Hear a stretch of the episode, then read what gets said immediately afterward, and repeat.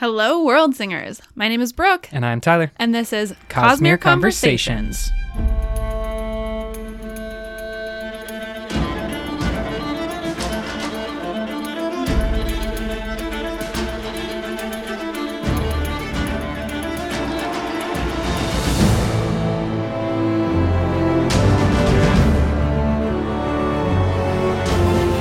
Stormlight Archive. It is here. We are in the home stretch, folks. We have Stormlight Archive number four coming out this November. Lots of things happening. We get it. There's global pandemics, There's a lot happening. things going on, but what you can always fall back on and what we know we are falling back on is the Stormlight Archive. This reread has really become a refuge this year, I feel. And I have just so enjoyed diving back into the Stormlight Archive in this last month. We have been slightly delayed in this last month by life events, and so we are now back on track with our original timeline for our reread. Basically, we are looking at one month per book for the rest of the reread and are trying to give ourselves a little gap month uh, right before Stormlight number four comes out. In this episode, we are going to, and for pretty much all the episodes, but in this episode, we are going to split Stormlight Archive, book number one, The Way of Kings, into two parts. Yeah, the books are just a little bit too big to tackle all at once. There's so much in them. So, this episode, we are going to do sort of the first half ish, in which we're including prelude, prologue, parts one through three, and interludes one and two. And then we will be back next week for our thoughts on the finale of Stormlight Archive, the kind of back half. So, without any more prelude or prologue from us, this is hashtag all spoilers all the time. You know this. We know this. Let's dive in to Brandon Sanderson's Way of Kings. What was your biggest thought, biggest takeaway from everything through part three? One, I think that the biggest feeling I had on this reread was how much I enjoy the beginning, the prelude, the prologue, the first couple of chapters, and just all the setup that is there. When I remember on the first time being completely overwhelmed by everything, and the only like having that feeling of like, oh, that was really good at the end. Yeah, a 100%. I have so much to say about this because I felt exactly the same. It is incredibly daunting as a first time reader to the Stormlight Archive to have so much setup and just the fact that the prelude is 4,500 years before the story actually starts. Like, that amount of time is just impossible to wrap your brain around. And so then starting the story and like trying to keep that in mind, having been so far in the past, and then like as a new reader, I'm kind of like keeping it in mind and trying to connect them together and stuff. Like you said, there is just so much packed, just jam packed into the first like three sections of this book. It's insane. I think that we have said this multiple times, but this is Brandon Sanderson's master work, his magnum opus. The heart of the Cosmere is built around this story on Roshar, and our characters that we follow are a so well realized and so deep that we really have come to see them as you know the quintessential aspect of like what makes up the Cosmere or what is possible in the Cosmere are these stories that begin right here. And the idea that you don't really get a good grip on any of the characters right away is such a bold choice to just be like no my my readers will get it. Like they'll be with me. You don't you don't stress you know the uh the studio or not the studio but the company the publisher who- Yeah. who's always going to be like we need to get right to the action we need to boom you know started off with that like uh that heist motif like you did mistborn we're so ready for that again sanderson and he's like no we're going to go back double Jesus time. like that's how you can think of it. Is Jesus was 2000 years ago. This is double that amount of time I mean, ago. you can imagine him just being like, when I told you I was going to write an epic, like, it's going to be epic. I meant epic.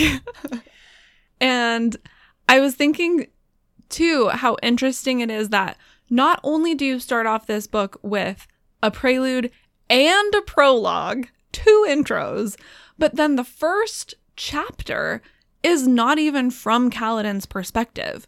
It's from a different character's perspective. So you have three chapters, three sections to start off this series that are not even really diving into the characters and the story that the book is going to be about. So again, I think it's a little bit daunting for a first-time Stormlight reader. I found a really interesting comment from Brandon. It's in his annotations for chapter 1, which I is not in my Kindle version, I don't think, but I found it online on his website. And Brandon addressed this and said, quote, It was suggested several times that if this chapter were from Kaladin's viewpoint, the book wouldn't feel quite so overwhelming at the start. End quote. But he specifically wanted to convey more confusion and chaos and to give sort of an external viewpoint of Kaladin before diving into Kaladin's first person point of view so that we get to see him as other people see him first as sort of this competent natural leader and then in addition having that chapter from a third person point of view to begin with and then coming back to it later in the book allows him to give kind of a reveal of like the true events of that day. Yeah, I mean the whole Kaladin arc and cycle basically revolves around this event, which is this military unit of something like 16 to 30 people that he has built up around him. He's bringing on the young kid, and they are part of the non Shattered Plane Alethi wars that are just kind of going on, or battles that are going on. in Squabbles. Yes. Really? border skirmishes, all that type of stuff. He he's in the uh, the backup group, and his journey is so much centered on this point, and then we kind of split off in two different directions where we move forward in time from that point and we take Kaladin to the Shattered Plains while also exploring backwards or up into that point of time Yeah. from Kaladin's youth. And that is the style or the mechanism that Brandon's going to use throughout all of these different Stormlight books. It almost always has this feeling of there's a big event and then a character's life goes in one direction There's like a fulcrum that Yes, turns on. great. and we explore that with many different characters and it just starts with Kaladin this time. I think it's a great use of literature and like the structure of a book. It's by far one of the greatest examples of how an outline becomes a story and how outlines are so important to the more complex your story is, the more important your outline is. Like all of this stuff works so well because it's all there. Like this, nothing is a mystery. I think we'll talk about this a little bit more, but there's so much given to us in this first book that it's impossible to say like, oh, Brandon was just, you know, creating on the fly. Like it got popular and then he, you know, started writing bigger and bigger, like a TV show that will go unnamed. But you know, there's things happen like that where they they don't necessarily know what the end game is when they have the beginning in mind and in this case, it's so clear that Brandon has this fully thought out, well prepared, and then just peppers in so many details that you can't possibly be expected to have it in one reading. If you have not Yeah. reread the Stormlight Archive, you have to, or you have to listen to these podcasts. One of the two things. Do one or the other, and we'll try to help you out. Yeah, for sure. Highly encourage a reread. I definitely have gotten so much out of this reread already. we both kind of had the same big thought, big takeaway. Do you have a rough cut? Anything that you're not satisfied with or you want more of from the Stormlight? I mean, not in particular, not really. Like, if you're really going to press me, I would say that it is a long intro and I love it actually, but I do think it makes it difficult as a new reader. So that's kind of my one like ugh doesn't make it easy to like recommend this to a new person and like get them through it. They have to have a lot of trust in you. Like I think, you know, our first Cosmere Yeah. uh kiddos were definitely like family members who would just be like, You need to read this because I'm your older sibling. but I think that it's a tough sell and it's never the one we recommend first, but it's certainly the one that is most important to get to and to get through that early intro. It's worth it, but it is hard for me to like wrap my brain around the just massive timelines in this series. Um, I don't know how many times I've read the prelude and the prologue. I just read them like I've read them probably two to three times each time I've read the book, just those two sections, just like trying to wrap my brain around like what's happening, what order it's coming in, and what all of the important things are in those sections because they are jam packed with important characters, information, interactions. Like literally every single sentence is important. And we're going to pick apart that because I know that your favorite moments have a lot to do around the prelude and the prologue. Do you want to jump right in to some of your five favorite things from the Stormlight Archive? Did you want to talk about your rough cut? Well, I think that my rough cut is more about my own personal failings than anything else. Not Brandon. I'm not. I'm not criticizing you, Brandon. I know you're a big friend of the pod, and I would never do that. Like never my do biggest that. criticism is myself. Yeah, but I do remember having the feeling upon the first read that the thing that I wanted to get back to was Kaladin's story. And I was always, or even just like the Shattered Plains in general, that's where the action was happening. You had Dalinar and Adolin and Sadeas, and obviously Kaladin and the Bridge Crew. I think that that was such a draw for me the first time, and it's still great, and it is still where a lot of the action is happening. But now, those other moments of the story. And I'm talking about Shallan, I'm talking about the interludes, I'm talking about the prelude and the prologue, I'm talking about all the different non Kaladin things. To me, now I'm like screaming for more time Yeah. every scene away from Kaladin, and I specifically recall it being the reverse when I first read through. So I really think that's just a you know problem with myself. But no, I mean, I think that's totally true. And I think probably everyone who has read these books has had a similar experience. Maybe not exactly the same uh, preference for character, etc. But that's why I think these books are so important to reread because it's a completely different experience each Mhm. time you read them. Because, like we've been saying, there's so much packed in. And the first time you're reading, you're really just trying to get a handle on the story that there's so much that you miss. So I definitely found coming back to it this time, I was able to notice a lot more things about the interludes and the epigraphs in Mhm. particular. Um, I find in all of Brandon's books, I think it's really cool that he does epigraphs and how meaningful and like poignant and how much they add to the story. But I find it difficult to read them because they take my brain out of the flow of the story.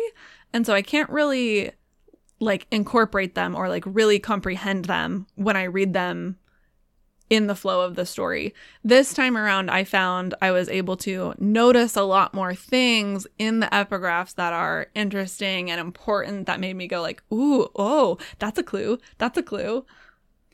I think that concept because I've always loved that structure of like starting a chapter with a quote that somehow alludes to the chapter and you know I imagine was maybe just like inspiration for the author to start.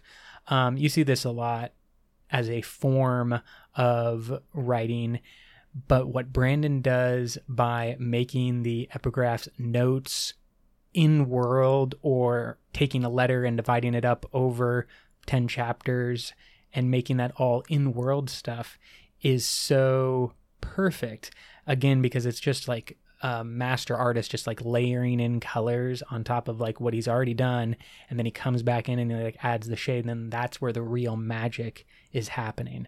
And so i am a big fan of those epigraphs as well and really my only problem with the stormlight archive is that i'm not good enough of a reader to take it all in at once and just you have to go through multiple times. I think this is like read through number four or five of the Yeah. stormlight for me. So even reading it a bunch, there is still more that you can take out of it. And that's super impressive, uh, but also means it's a really big endeavor. Absolutely. So come with us on the podcast as we talk about our five favorite moments from the first half of Way of Kings. I am going to start just right at the beginning with the prologue, which is the first time that we see the celebratory feast uh, commemorating the treaty between the Alethi and the Parshendi. But not the last time we see that. Correct, which I love. I love that we get two different looks at this same event. I think that's really cool. Um, but I noticed this time, I don't know if I've ever noticed this before, almost every single herald has some kind of presence at this feast, which just emphasizes how important this event is. Elhokar is in conversation with two of the heralds. They are described as, quote, a dark skinned Azish man who had an odd patch of pale skin on his cheek, and a thinner Alethi looking man who kept glancing over his shoulder, end quote. The first one is definitely Nalan, who we've seen since then. Yeah, pale skin, patch on Dark skin, pale patch. Yeah, that's Yeah. a key identifier for Nalan, also goes by Nale, and many other names. Herald of Justice, right? Yes. I'm not sure who the second person is supposed to be. I saw it um, sort of postulated online that it might be Kalak. Namesake for Kaladin. Yes. Yeah, I'm just throwing fun facts in here at Thank you. I like it. and then we believe that Yezrian is present as the beggar that Szeth runs into at the beggar's feast. He's kind of mumbling and Szeth isn't sure if he's drunk or crazy and he says, quote, "Have you seen me?" end quote. And then he laughs and starts speaking in what Szeth believes to be gibberish. And we've also specifically get the word gibberish used when it applies to Dalinar when he's having his high storm visions. I wonder if the language he is speaking is the Is the same. Dawn chant? Yes, the Dawn chant is what we assume it to be. That's interesting. So I think that the Yezrian's also interesting because correct me if I'm wrong, isn't Szeth holding Yezrian's blade? Correct. Yeah, that's the blade that gives him his specific powers. Uh, and so I really like that idea that Yezrian would both recognize the the power or the familiarity of his own weapon uh, before him, Mm-hmm. and this just kind of contrast between Szeth, the assassin in white, and Yezrian, the beggar. Just like, oh, how the mighty have fallen, and oh, Yeah. how the fallen have One become time, used. King of Heralds and Herald of Kings is here at the beggar's feast. Yes. Yeah. Um, and then there is also mention that Shalash's statue is gone from the sort of pantheon uh, shrine present in most good Vorin homes. As we know, uh, Shalash is traveling the world slightly crazy, like all of the heralds destroying uh, artwork of herself. So this indicates she has already come to the Alethi Palace and destroyed her own statue. Who knows, like how far in the past this was? Maybe she was like just there that morning. You know, it could have been that all of the heralds have been walking these halls more or less at the same time. And that just obviously points out A, how much work Brandon is doing to paint on those extra layers, and B, how significant this moment, because I kind of see it like Hoid, who is always trying to show up for important moments. for important moments. The Yeah. heralds were like high drawn- concentration of heralds. yes, they're drawn to this moment. And I wonder, obviously, we know the whole story comes out of this one event the death of Gavilar and all of the different emotions and things that will lead to the events of the Stormlight Archive. I think it's really fascinating to note specifically when are there more than one herald in a room and what is going on contextually. So as we think as we see things unfold in future books, we should really keep an eye out for like what draws multiple heralds together. I mean, I think this is maybe the only time I we see until the end of Oathbringer. together. Exactly. Yeah, and yeah, so, but like for the most part, they are all kind of doing their own things. and I think specifically I was mentioning like future books Oh, oh, going I see. forward because. Obviously the heralds are going to become more important yes, as the books go on. So I think like anytime you see multiple heralds together, like at the end of Oathbringer, you should also note like that's very important for Oliver Shard. That's very maybe Cosmere significant. Focus in on those moments with multiple heralds present. for show. How about you? So these are in no particular order, but I certainly remember the moment that the book really captured me and just I was like, okay, now we're all in.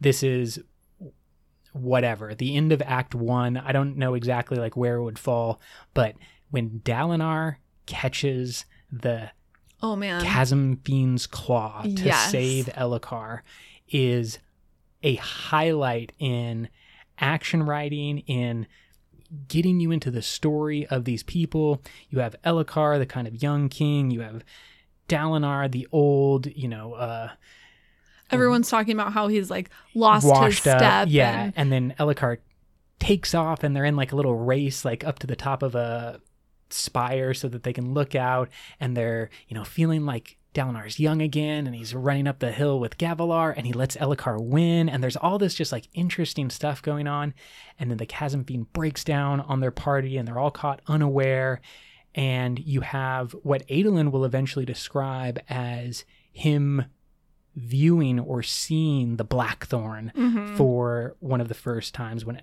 Elhokar is down, he's about to be crushed. Dalinar says it in a line, something along the lines of, "This is going to be the end of Alethkar, uh, the king killed on a routine hunt. right. It's all going to fall apart from this, and only I can stop it." And then that's when he starts taking off to catch that Chasm Fiend's claw as it comes down. It is just a moment of awe. I know that it has been the center of a lot of fan artwork. There was a fan animation that oh was man, done. that animation is so good. Very good. We'll maybe link it in the uh, show notes for you if you want to check it out. It's pretty short, just like 90 seconds or something. But just a fan creating some animation based on this scene. Really, really impressive in terms of the pacing, the writing, the character intrigue, and of course, the action. And just like from that moment on, I was just like, more, more on the Shattered Plains, more gigantic monsters, more shard plate, more shard blades. Like, I just wanted so much more and it really like stays with me as like that's a moment I still I want to see like if someone can make that For happen sure. you know with the the power of multi millions of dollars and lots and lots of time and artists and people working together to bring that to either the small screen or the big screen I don't care Any screen. I need it to happen because it is just like cemented in my brain as one of the key moments that made me a Stormlight Archive fan forever. it's a great moment. What about you? Top five moment? Another thing that I just totally love about all of the Stormlight books is the interludes. Mhm. I love them all. Yeah. Just every single time I get to one of them, I find myself thinking like, "Oh yeah, oh, I love this one." And then I get to the next one and I'm like, "Oh yeah, oh, I love this one." Certainly also better on the reread as well because a whole bunch of Cosmere things happening in those interludes. Yeah, just so much good info. I love the way that they allow for a expanded view of the world that we're in. I like that it gives a little uh, a little spice to the story. You get to discover all the different flavors of Roshar and just the expansiveness of the world. So in this particular section that we're talking about today, parts 1 through 3, we get interludes from Ishikk in the Pure Lake who shares my love of sunshine and meets with our uh, 17th Shard friends. Mm-hmm. Something I noticed on this read is that Ishikk um, has been introduced to the members of the 17th Shard, and he thinks that they've given fake names. Oh, yeah. He, it's so funny. He hears their names as Vow or Veo and Temu, but I realize that he is just mishearing their real names, Baon and Demoux. which is wonderful on so many levels. But I think that the best is just the fact that in a large enough world, in a world like Roshar, that we're seeing multiple cultures across vast geographic distances, this happens all the time. Oh, yeah. There are, depending on your language of origin, your primary language that you have learned, and and other languages that you have passing familiarity with, there are still sounds that your ear or your brain literally cannot hear or like Yes. cannot process, cannot process differentiate Mhm. between because they're unfamiliar to you and you're unpracticed and unlearned. So I just love that this little sort of idiosyncrasy of our human brains has been incorporated into this interlude that they've really told him their real names first of all like bad idea dudes you're just wandering around the cosmere looking for Hoid and just handing out your real names Yeah, but why do they care? At this point, they are significantly above a random Pure Laker in their mindset in terms of their abilities and, and Cosmere potential. yeah i guess it depends on how much they're trying to hide maybe Yes, they're yes. not really trying to hide I would suspect that they don't really care about hiding too much because they can. I'm guess. I'm guessing here, but they can just go away from Roshar, and then all of any Rosharan problems that were created don't matter anymore. true And they're not the ones who are hiding; they're the lookers. that is true Yeah. So, anyway, I just thought that was a super fun moment from the interludes that I'd never noticed before. Pretty cool. Pretty dang cool. Okay, I have another moment which I think again is one that is seared into most readers' mind, and it's a big, significant moment for our character of Kaladin, which is when he faces the Everstorm, when he is strung up and left to die, and his fate is really permanently intertwined with Syl, permanently intertwined with the Bridgemen, because this is when most of them will come around to his uh, his goal of survival. I think that it is a beautiful example, just the whole setup about how he wants to save the Bridgemen. He comes up with this hold the bridge on the side maneuver that he thinks will like shield them a little bit from arrows. That causes a chain reaction of death among the other bridgemen because he didn't have the full strategy, such as it was. Not a good strategy. We can criticize Sadeas later for his strategy of just using bridgemen, but he messed up the strategy of the attack to the point when many, many people died, far more than just his bridgemen, and this is his punishment to be judged by the high storm. Now we know that Syl is going to stand off against the Stormfather, Oh, such a great Kaladin. image. Yeah, I mean, there's once again just lots of potential for the creation of this moment when you have. I feel it's also when Syl starts to solidify as a woman a Mhm. little bit more, or as like more of a person. A little bit less sprenny, Yes, less of a wind spren, more of an honor spren, there you let's go. say. Great way to, and it's so she makes that decision and that choice earlier than Kaladin does because he doesn't like say the words until the next well, until like part four. And so Syl is really choosing something here. And as we learn more about Syl and her backstory and Oathbringer, it's a big decision uh, because she is this spren that is held up, you know, the daughter of the honor spren. Um, and to choose Kaladin in this way to face off against the Stormfather, it is a big deal. It's a big deal in the Spren universe. Uh, and it's also the moment that I think most clearly summarizes Kaladin's journey in just a simple line. Uh, it's right before the high storm hits, and Syl and Kaladin are talking about his death or his potential death. Uh, and Syl asks, Do you want to be a miracle? And Kaladin says, No, but I will be for them, the bridgemen. His sacrifice is always about other people, always about trying to help others. And it's this choice about being willing to die or being willing to fight for the benefit of others that is what Kaladin has always been struggling with and what he has been doing. He doesn't want this position. He doesn't want this role. He doesn't want this punishment. Um, but he's willing to do it all for those other people. I really think that's like his mission statement. You know, his his through line uh, through all of these works, and it is captured in that one moment and made clear with that one line of text. So that's another of my favorite moments from Way of Kings. Great moment. Hit me with another one of yours.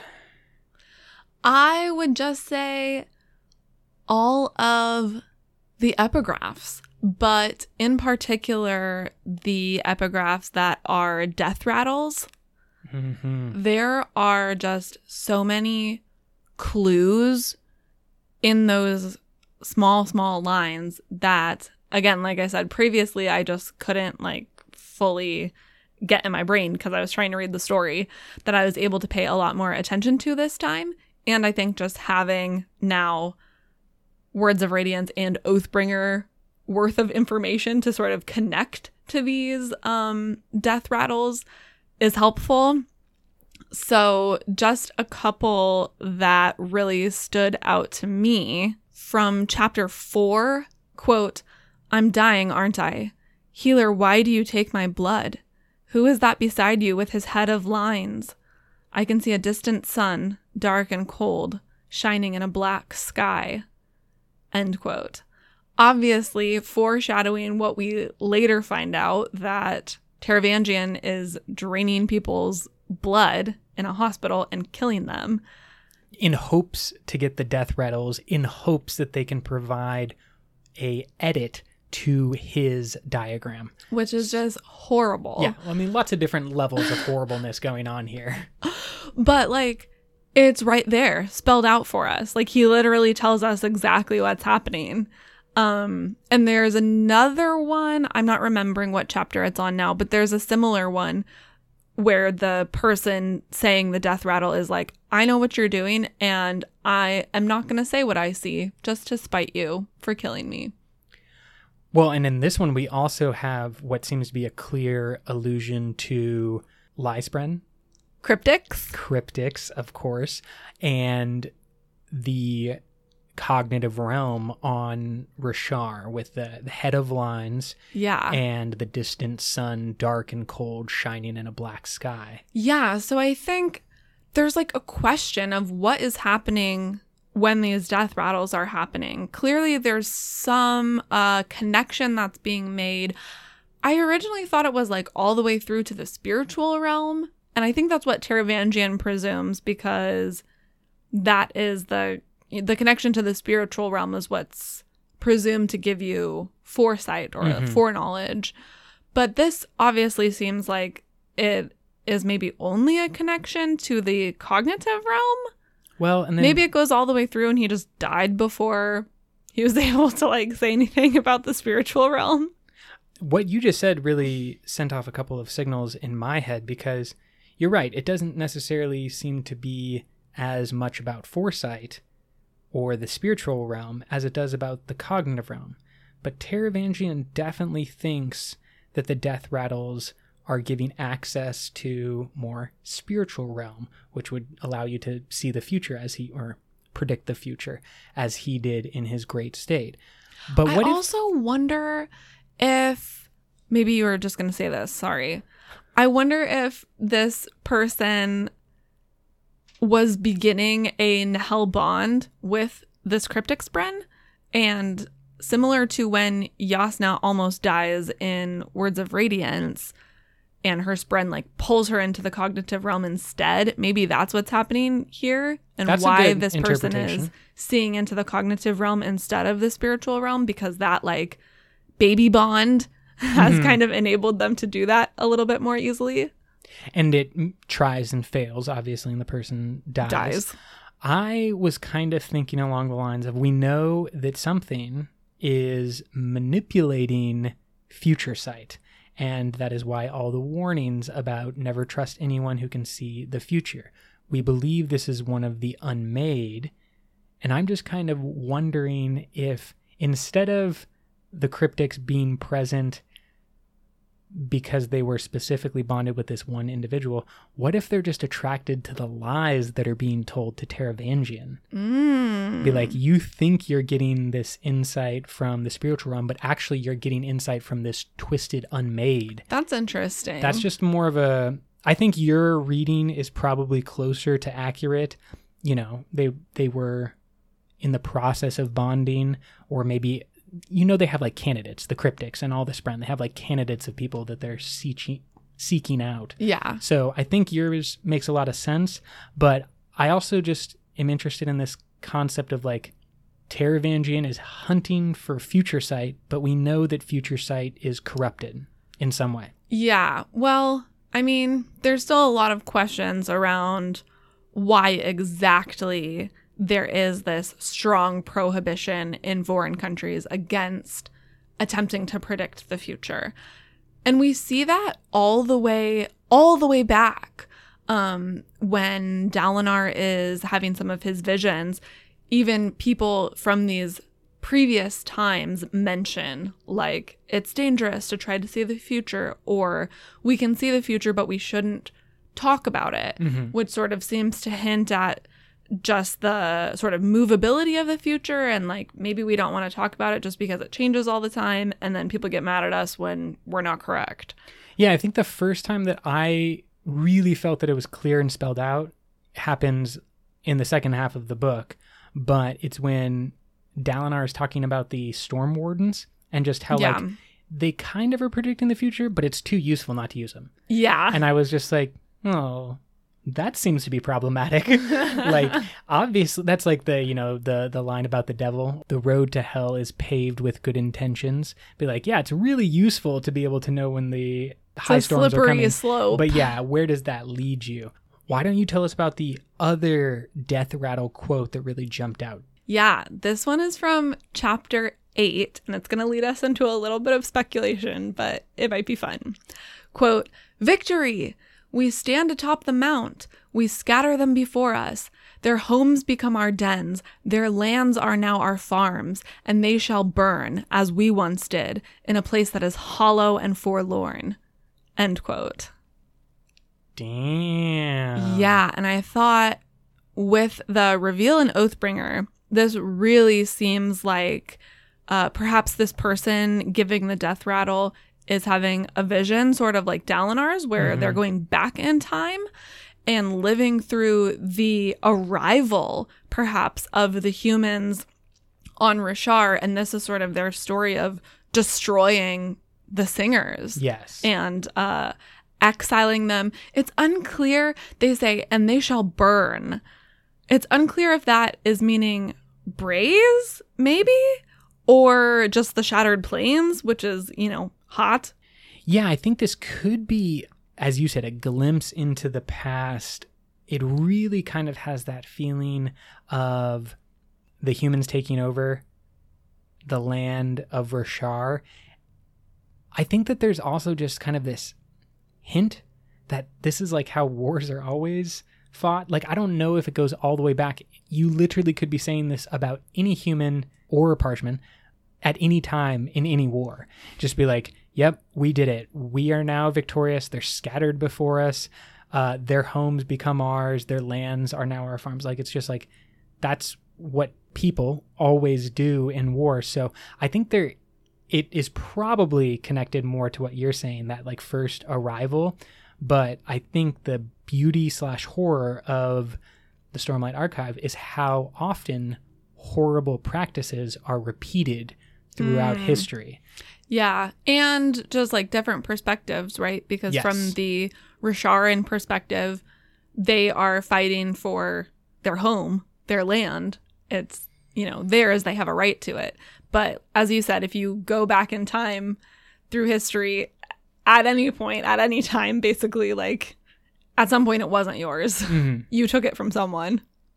and there's always this kind of back and forth and then just as quickly as you can sympathize with the defenders you know change a little bit of perspective and you can probably sympathize with the attackers Exactly. always interesting those death rattles and as we learn more about the diagram these become really great little tidbits that are sprinkled throughout both way of kings and words of radiance i believe mm-hmm Kicking it over to you. Okay, I really think that not necessarily as strongly comparable to my other two moments because I was really into those other moments, but the first time that we see Shinovar is in this early interlude. Rysn's interlude is so good. Yeah, it's jam packed with a bunch of stuff. But I honestly found the best part, and maybe this just says more about me than anything else. I found the best part to be her, her babsk. I don't know. Oh yeah, it's like Babsk. Yeah, uh, the a her mentor. Yeah, yeah, the her mentor who's teaching her the life of a merchant and a trader, and he has this line about how he's discussing with the Shin, and the Shin say, you know, when other people come, they all want horses, and you just want chickens, which Chickens. chickens are great. um, I just found it so interesting the way that he very clearly explained, like, no, that's not what trading is about. I'm trying to Oh, take something. Yeah, like his philosophy. Yes, exactly. Yeah. I'm trying to take something that has as little value as possible, which from the Rasharian side is like the soul crafted metal. Uh, you know, you take wood and you soul craft it and you turn it into a metal that has virtually no value, No value. to the Rasharians. And he takes it over the Shin and they love it because they can't create metal and they need this soul cast. And then the reverse is true as well. They think that their most valuable thing is horses, and he knows that it's chickens because they're easy to manage. They, you know, easy to They're much and- lower cost to him to Yes. both care for and like transport. And yet they provide food. They have such great uses for people. and the further he goes from the shin, the more valuable they become, while basically remaining the same difficulty to keep. Yeah. And I just found that like simple philosophy to be so telling, not just of Rysn and how merchants work on Roshar, but also about like what do people value and why do they value it and why do different people value things differently. And I like that he frames it like that to Rysn as well, that he talks about his profession of being a merchant as almost as importantly getting to know the people that he's trading with mm-hmm. and like like the fact that he forces her to cut out a patch of grass and carry this quote unquote like stupid grass around with her to learn and have an open mind and become like more used to different types of cultures because the more that you know about the life you know fully and completely of a particular person the better you can assess their needs and wants and trade with them successfully And we will see more of Rysn in Words of Radiance, right? When Yeah, Words of the- Radiance and Oathbringer. She So- comes back a few times. Her and Lift are like the two that pop up time and again. And I think while Lift had a big show at the end of Oathbringer, I think that Rysn has a potential to have a big Well, big Rysn has a big scene in Oathbringer too. It kind of gets lost, I think. Yeah, so like much. I vaguely remember it, but I was like speeding through it, to be honest. like I was speed reading it. I was like, Rysn, I don't care about you right now. but she has is it in an interlude or Yeah. okay i But it's like a a really dense Yes. interlude. 100% That is important. Definitely feel that and we'll talk about it on our reread of oathbringer but i am saying like main character level like she'll have some type of interaction Yeah. down the road as well in the main work not just in interludes and graduate from an interlude character Yes. to become a main character Because just like Lift, uh, Brandon is planning on writing a Rysn interspersed, yeah, novella. hmm Basically, Edgedancer, but for Rysn, that is going to be called Wandersail. Wandersail is not in this part though i've read it but that chapter is not in this episode we will talk a lot about Wandersail when we get there Right. Yes. Not this episode, though. Don't get me too excited. That was it for me. Uh, so, Risen, back over to you. Tell me about Jasnah. Jasnah is amazing. I truly, no, I truly enjoy all of the scenes between Jasnah and Shallan and the just like the exchanges that they go through, the perspective that we get, Jasnah like presenting these philosophical quandaries to Shallan and then watching Shallan sort of work through them and go through this process of, you know, as a young person, sort of out in the world for the first time, assessing again her own beliefs and like Vivenna in Warbreaker, going through this process of questioning and like becoming the person that she will become. She has been previously a, you know, quiet, shy girl who has been completely trapped basically on her father's estates. And now she's out in the world, sort of learning about the world and the way that it works. And I just find those exchanges and the relationship between them to be really uh, satisfying. I think that's why, just to jump ahead a little bit, but why the initial death of Jasnah at the beginning of Words of Radiance was so hard for me is because I was like, no, we just got to the good part. Like, we Yeah. just started to get into their relationship. I didn't really want Shallan to go off on her own, even with the perspective that I now have reading those books. This build is a slow, beautiful build over the entirety of this book to get us to a point when Shallan and Jasnah have a very, very interesting and worthwhile of exploration relationship. Like I want a lot more of it, and when it's taken away at the beginning of Words of Radiance, I'm just like so hurt. I'm- And obviously, you don't know what the reveal is, but And I think the thing about Jasnah is that she is going to be a focal character in the back half of the Stormlight Archive. I think right now she's even slated to be like second to last or something. So she's down there a ways. Up until this point, we really don't have very many scenes from her perspective. And we just sort of hear about her and hear about who she is and the qualities that she possesses from Shallan, primarily in this book, but also from like Dalinar on the Shattered Plains. It's very, it's made very clear in those scenes that Dalinar has a very close relationship with his niece, that he regards her very favorably. She is, you know, talked about by her family members uh, in very complimentary terms as being, you know, very smart and well respected.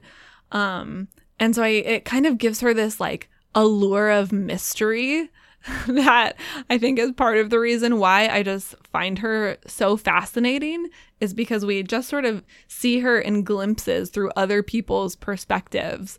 Um, and I just always want to know more about Jasnah. And now that she is queen of oh, Alethkar. I forgot about that. Yeah. Uh, don't forget, because book number four is coming, folks, and Jasnah is our queen. Oh, man. That's so great. what is your last thing? You just talked about Jasnah. I want to talk about the other half of that coin or the other half of that equation, which is Shallan. And as I said, really on the first read through, I wanted to go away from Shallan and back towards the Shattered Plains. And on this read through, it's just become so much more enjoyable to see how much is given about Shallan's backstory and what Shallan is capable of and how her powers are developing. You know, I'm so enraptured with the Syl and the Kaladin and the Bridgeman, and it's like, oh my god, he's running and the arrows are not hitting him. It's so incredible. While at the same time, the same thing is happening to Shallan. And because Well, but even more so, it was so clear to me during this read that it's so obvious that Shallan is already a radiant. Yes. Like she's Which further down the path. at all. Like the first one or two times I read this book, I was just like, what? I don't know what that means. But it like says it right there. She's there's some comment about the thing that is 10 heartbeats away yep. or whatever. She's like, "Oh, I could have just used that weapon I have that's 10 heartbeats away." You're like, "Oh, obviously I should have known that was a shard blade." Why do you have a shard blade is the question. And then of course the answer is well, the answer is twofold. Yeah. Because Shallan is a character of mystery. And I feel like that mystery is made so much better as I'm reading through and seeing all these little pieces of both her personality, but also her backstory. Like her brother gets his own chapter in the interlude. Yeah, Nan Balat. Yeah. And he is saying how, as a youth, their father destroyed everybody else except for Nan Balat, while Nan Balat is talking about how much pleasure he is gaining from ripping apart animals. I think it's like a little cremling. It's like, yeah, a tiny little crab. Yeah, so he's like pulling apart a crab and he's saying, you know, I wish this crab was bigger so that there was more resistance and I could feel it die better Ew, in my hands. Okay. However, I bring that up because clearly they're all broken. Yes. But they don't see themselves that way. But they clearly identify their others. Shallan says about her brothers that they're all broken in specific ways. And then Nan Balat says the same thing like, everyone else is broken, but not me. I'm totally fine.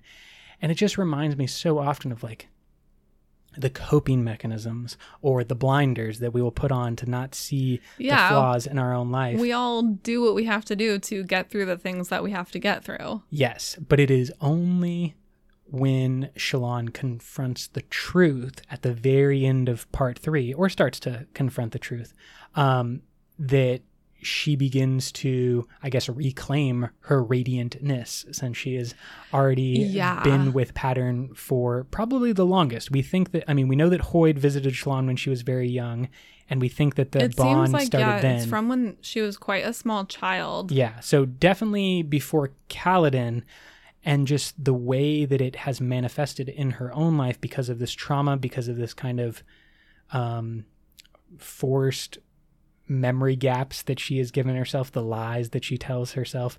Um, her development is a little bit slower, but basically, Shallan's story in this first half is very easy to either A, overlook, B, not understand, or C, have that feeling of like, this isn't important. I need to get back to Kaladin and Dalinar. Yeah. And in reality, it's all there. Just like the heralds in the prologue, it's just, it's all right there she's a radiant who is struggling to remember that she's a radiant. I think her story is so interesting and well told because it mimics the way that people become more interesting the more we know about them. Mhm. So at first glance, everyone thinks that Shallan is just sort of a, you know, soft spoken, timid, light eyes. And similarly, the reader, when you first read Shallan, you're kind of like, uh, whatever. I mean, I don't, I'm not that interested in you. What are you really doing that's that interesting? But the more that you learn about her, the more that you see that she is actually super fascinating and so multifaceted in the same way that the characters in the book start to learn about her and go like, "Oh, maybe there's more here. Maybe you are more than you seem." So yes, you love Jasnah. I love Shallan, and her story in this first half is great.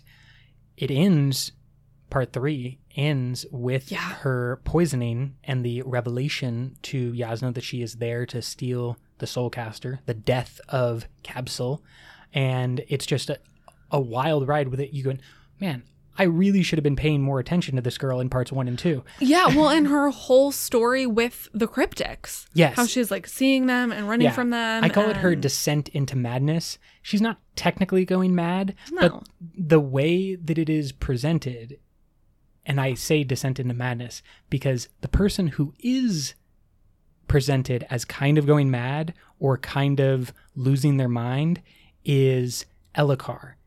And Elhokar and Shallan Mm. Yeah. are dealing with the exact same thing Yeah. which is the cryptics walking around in the background, infecting their minds and freaking them the f out. Yeah, again, like if you're paying attention to Shallan's scenes, you See- spot what is happening to Elhokar. 100%. Yeah, if you are skipping through Shallan's scenes, you don't get it.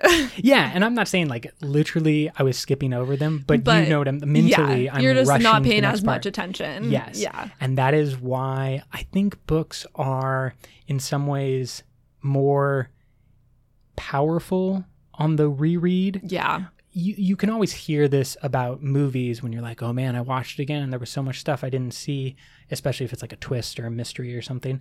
But when it comes down to it, if you watch a movie three or four times, you've got the gist of it. But if you read a book, it's dependent on you. You are like also in control of the little Choose TiVo your own adventure. choose your own adventure a little bit, but also just like kind of like the TiVo when it's like do do do do do do, and you go faster through some parts. Uh-huh. And so like you're able to do that in a book. You would never do that in a movie unless you really hated some part. But like you literally can rush reading Yeah. through some parts, and then you miss things that then just become so much better when you slow down and you go back and you reread it with the full knowledge. That's what I love about Shallan in this book specifically. And what I think is so great is that Brandon keeps doing it with other characters in future books. And so, like, I thought I learned my lesson the first time. Oh, obviously, Shallan's important. But then when it comes to Oathbringer, you know, I'm overlooking Teft or I'm overlooking the characters like Taravangian, where I guarantee I missed so much in Oathbringer. That's the only one that I've only read once. It's no, didn't we do it twice? No, I've only read it once. I think you did reread. I it is so emotional. Yes. I literally have not been able to bring myself to read it again because it just like ripped my heart out the first time I read it.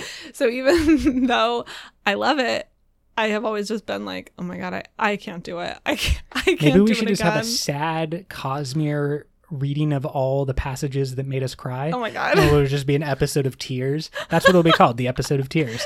Uh, we won't do that to you. We'll do it to ourselves. Just like when we're having a really bad day, we'll just be like, let's read about Teft again.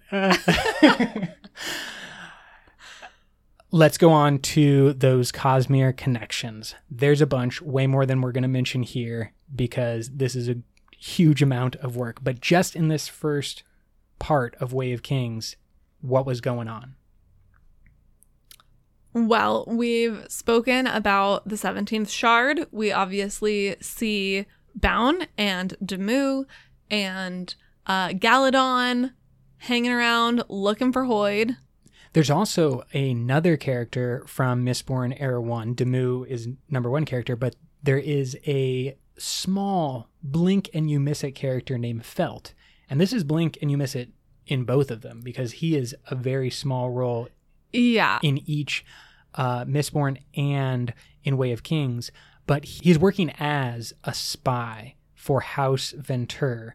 His name is dropped in Mistborn Era 1, and he is like a scout for Dalinar's army in Roshar. No, we kind of know how Demoux, at least we have a good assumption about how Demoux's role allowed him to eventually join some of the bigger Cosmere stuff. But this Felt character, we know basically nothing about. Is he even from Scadrial? I don't know. He could have been world hopping before that and was just like uh, a mini Hoid character who's just like in a bunch of these important moments. But Felt also, He is there. yeah, connection. And then you wanted to make a connection between another connection between Scadrial and Roshar in the form of some technology. Well, I didn't pull this out. We have talked about these things all separately, but it was a Reddit user who pointed out the specific phrases uh, from Rysn's interlude when she is talking about a device, a Fabrial, that is able to s- basically life sense uh, the simplest An alerter. yeah, it alerts you to um, things that are alive nearby. And it's so valuable to them because they can know when people are coming upon their small little group. Um, and so it can save them in the dangerous world that exists as a merchant, a traveling merchant. Seen as hugely valuable. But what we also get is from Mistborn's secret history that Kelsier, when he is traveling across the ocean and eventually comes upon the castle fort that is being held by the people from Sel, they also have a device that is very similar to the point of virtual. It seems like it's identical. I I don't be. think it's identical, but it does have the same gemstone. Yes. Okay, so let's just very quickly put the two together. From Roshar, Rysn's interlude says, quote, She hurried back to the tripod with the Fabrial's box. She slid off the wooden top and removed the large heliodor inside. The pale yellow gemstone, at least two inches in diameter, was fixed inside a metal framework. It glowed gently, not as bright as one might expect of such a sizable gem. End quote. So that's yellow gemstone, two inches metal framework. metal framework. Then we jump over to Mistborn's secret history. Brooke, can you help me with this one? Quote, Kelsier crept up, cracked it, and was rewarded by the sight of a larger chamber where a small group of guards were setting up a strange device. A large yellow gemstone, the size of Kelsier's fist, shone in the center, glowing even more brightly than the walls. That gem was surrounded by a lattice of golden metal holding it in place. All told, it was the size of a desk clock. And then the Ars Arcanum mentions in Way of Kings that is specifically a fabrial called an alerter. An alerter can warn of a nearby object, feeling, sensation, or phenomenon. We're guessing on either what Spren is trapped or how it's its settings, basically. And so, what I believe is that the alerter was being used by those people from Sel on Scadrial with technology from Roshar, and they saw it go off when Kelsier approached. Now, Kelsier's a cognitive shadow at this oh, point. yeah. They saw it go off when Kelsier approached. He got nervous and was like, I need to hide. And I think he did this is the thing when he like sinks into the ground, like all the way up to his nose, which is just great imagery. But um, it goes off, and they say, could it be a shade? And shades come from Threnody. so to me and this person on Reddit, they pointed out this might be the most Cosmere moment we have seen so far, if this Fabrial is actually from Roshar. They do sound extremely similar. I mean, the size of your fist, I guess, It's is maybe a little bit more than two inches in diameter. Yeah. But The key to me is that for Kelsier, it is glowing brightly, and then for Rysn, it's barely glowing at all. And that would be a reflection of the amount of people around it. Because in the Selish world, Oh, there's a bunch of guards and a bunch of people in this fort that are all giving off life sense. I thought it was just like maybe the difference between the cognitive realm and the physical realm. Mm, that could be It's gr- glowing as well. brighter in the cognitive realm. My idea is that it was working as the device is described, Maybe. and it's like glowing brighter because there are a lot more people around compared to Rysn, when I think there's only her babsk and maybe one other person, but Well, it sounds like there is a caravan of some Yeah, type, but it's unclear how many people are in the caravan. So that's just a thing to look out for when you're doing rereads of both Secret History and Way of Kings. We also obviously see Hoid here. sightings. Yes, he is here as Wit, who is insulting people and being nice to Renarin. Now I love Wit. We'll talk even more about him as we mentioned in our second Way of Kings episode. But Wit is presented in a way where he seems super weird to everyone that is around. A bunch of people are like, he's a little strange. Yeah. Or like, he's very different from previous wits we've had. And so you know something's up. You eventually get the reveal in our second episode that his name is Hoid, and so that's confirming everything. But I just love this idea that Hoid acting as Wit is also because we know from Oathbringer that he was like subtly encouraging Shallan, or maybe not so subtly. He was like actually encouraging and like directing Shallan on the path that she needs to go. And then we see in Way of Kings, yes, both the first and the second half, but we see him directly help Renarin in this moment, making bringing him up to the level of the other light eyes when he's always felt down and below them. He helps Dalinar specifically when Sadeas is planning. uh, I think it's the speech about like his investigation. Yeah. He's like, you need to watch out. There's a bunch of sh- stuff gonna down. Yeah. And then later in part four, Kaladin and gives him his flute. So he's helping all of these people that we know are Radiants. And I just love the presence of Wit. He at the very end of this book, he gets his own uh, chapter. He gets his own chapter at the ends of Words of Radiance, I believe. So he and he's in a bunch of Oathbringer. This is probably the most Hoid that we are exposed to anywhere in the Yeah, Cosmere. he obviously has the biggest presence here. And I just love this idea that it starts with a character's whose job is just to insult people uh, and to not even be like the fool in a traditional kind of like, you know, medieval court. You have the jester. Uh, he's not a jester. Like, he's the king's wit.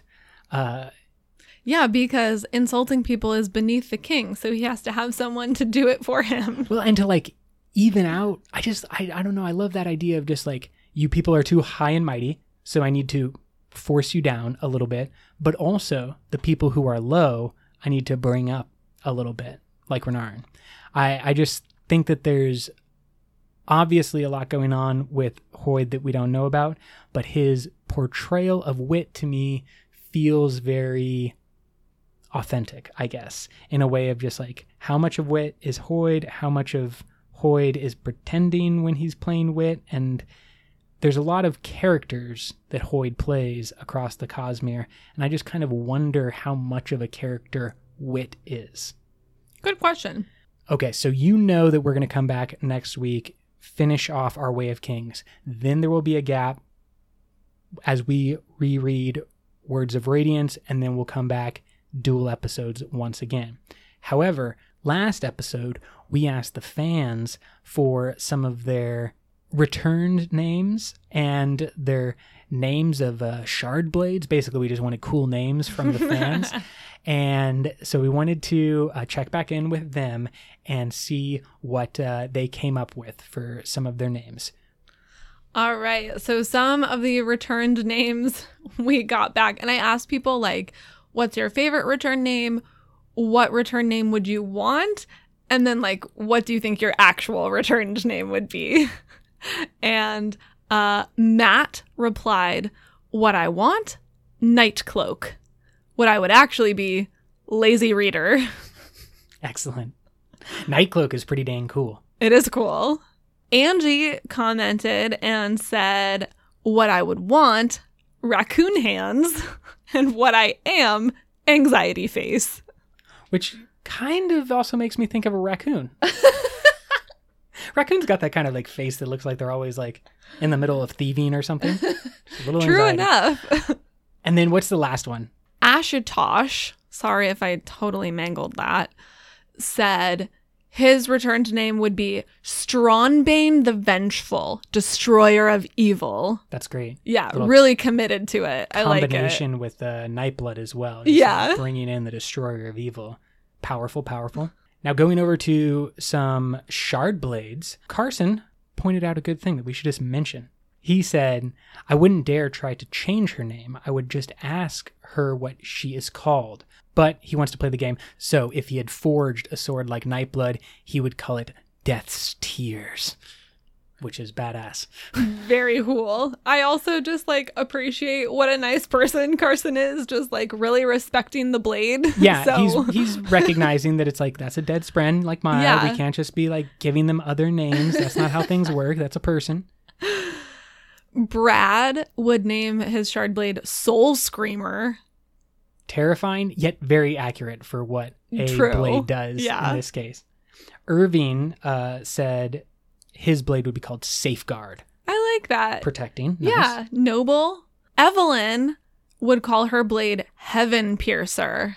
which I feel has got a lot of depth because of what we know about like honor being dead and the blades kind of dead. Like Yeah. was heaven pierced And the create- slicing through the spiritual Yes, realm. Yeah, yeah. Yeah. It's good. It's, Very cool. It's good. Good job, Evelyn. and then lastly, Timothy's blade would be Ati's claw. That's probably the most badass. I also think it's like a combination of Yeah. the Crossing worlds. yes, a little bit of uh, Game of Thrones in our Stormlight, but I won't spoil anything with that. We'll just say Long Claw and Ati's Claw is pretty pretty on point. Do you have a returned name or a Shardblade name that you would like to share? Well, when asked for return names, based on how we have been living the last few months here in quarantine, I came up with the return name of Netflix the Binger. because that's that's what I would be doing. Be like, that guy binged really well. We should make him returned. And I know that you have maybe a couple. What do yeah, you got? I've spent a lot of my quarantine time thinking very deeply about both my returned name and my shard blade name because this is what we do now. Yeah, this is our life. And I was originally inspired to ask about Shardblade names because Elhokar's Shardblade, I love the name of Elhokar's Shardblade, Sunraiser. Sunraiser, Yeah. which could be razor like raising the sun up, could also be razor like a razor blade, like it's a sharp piece of the sun, but it could also be razor like raised to the ground. hmm So I just thought that was super cool. So if I had to, like, I would pick his blade's name if I could, but if I had to pick a different name for my shard blade, I thought of Lion's Fire Cool. or Heart's Flame. Ooh, I like that one. Heart's Flame. Yeah. Okay. What about for your return name? And then my returned name, I tried to think of the primary qualities that I like about myself. Okay. to like highlight and I came up with Hope Spark the Joyful Wow, that's really nice, actually. or Joy Flame the Hopeful. There you go. I like both of those. I like Hope Spark because that just kind of rolls off the tongue. I could imagine people being like, "Hey, Hope Spark," you know, in your court of the gods, just be like, "Hope Spark, we're gonna go over to Hope Spark's palace and like play some games. It's gonna be, it's Yeah. gonna be nice. We're gonna check out some paintings." uh, but I love the idea that you are Hope Spark wielding Sunraiser. Yeah. That's really cool. Thanks. Thanks for playing along also everyone. It was just so fun and entertaining to read everybody's comments about their return names and their Shardblade names. So, thanks. We will be back next week to finish off Way of Kings. Please, if you have not, start your reread of uh, Words of Radiance. Get on that. Get yourself I know gear. There's a few of you that are already rereading Oathbringer because you've been sending us questions about things that happen in Oathbringer. Thank you for sending us your questions. We will get to them when we get to Oathbringer. Yeah, which is probably going to be like August. We've got a couple months. Yeah. Brooke, can you take us away? Until next time, life before death, Strength before weakness. journey before destination.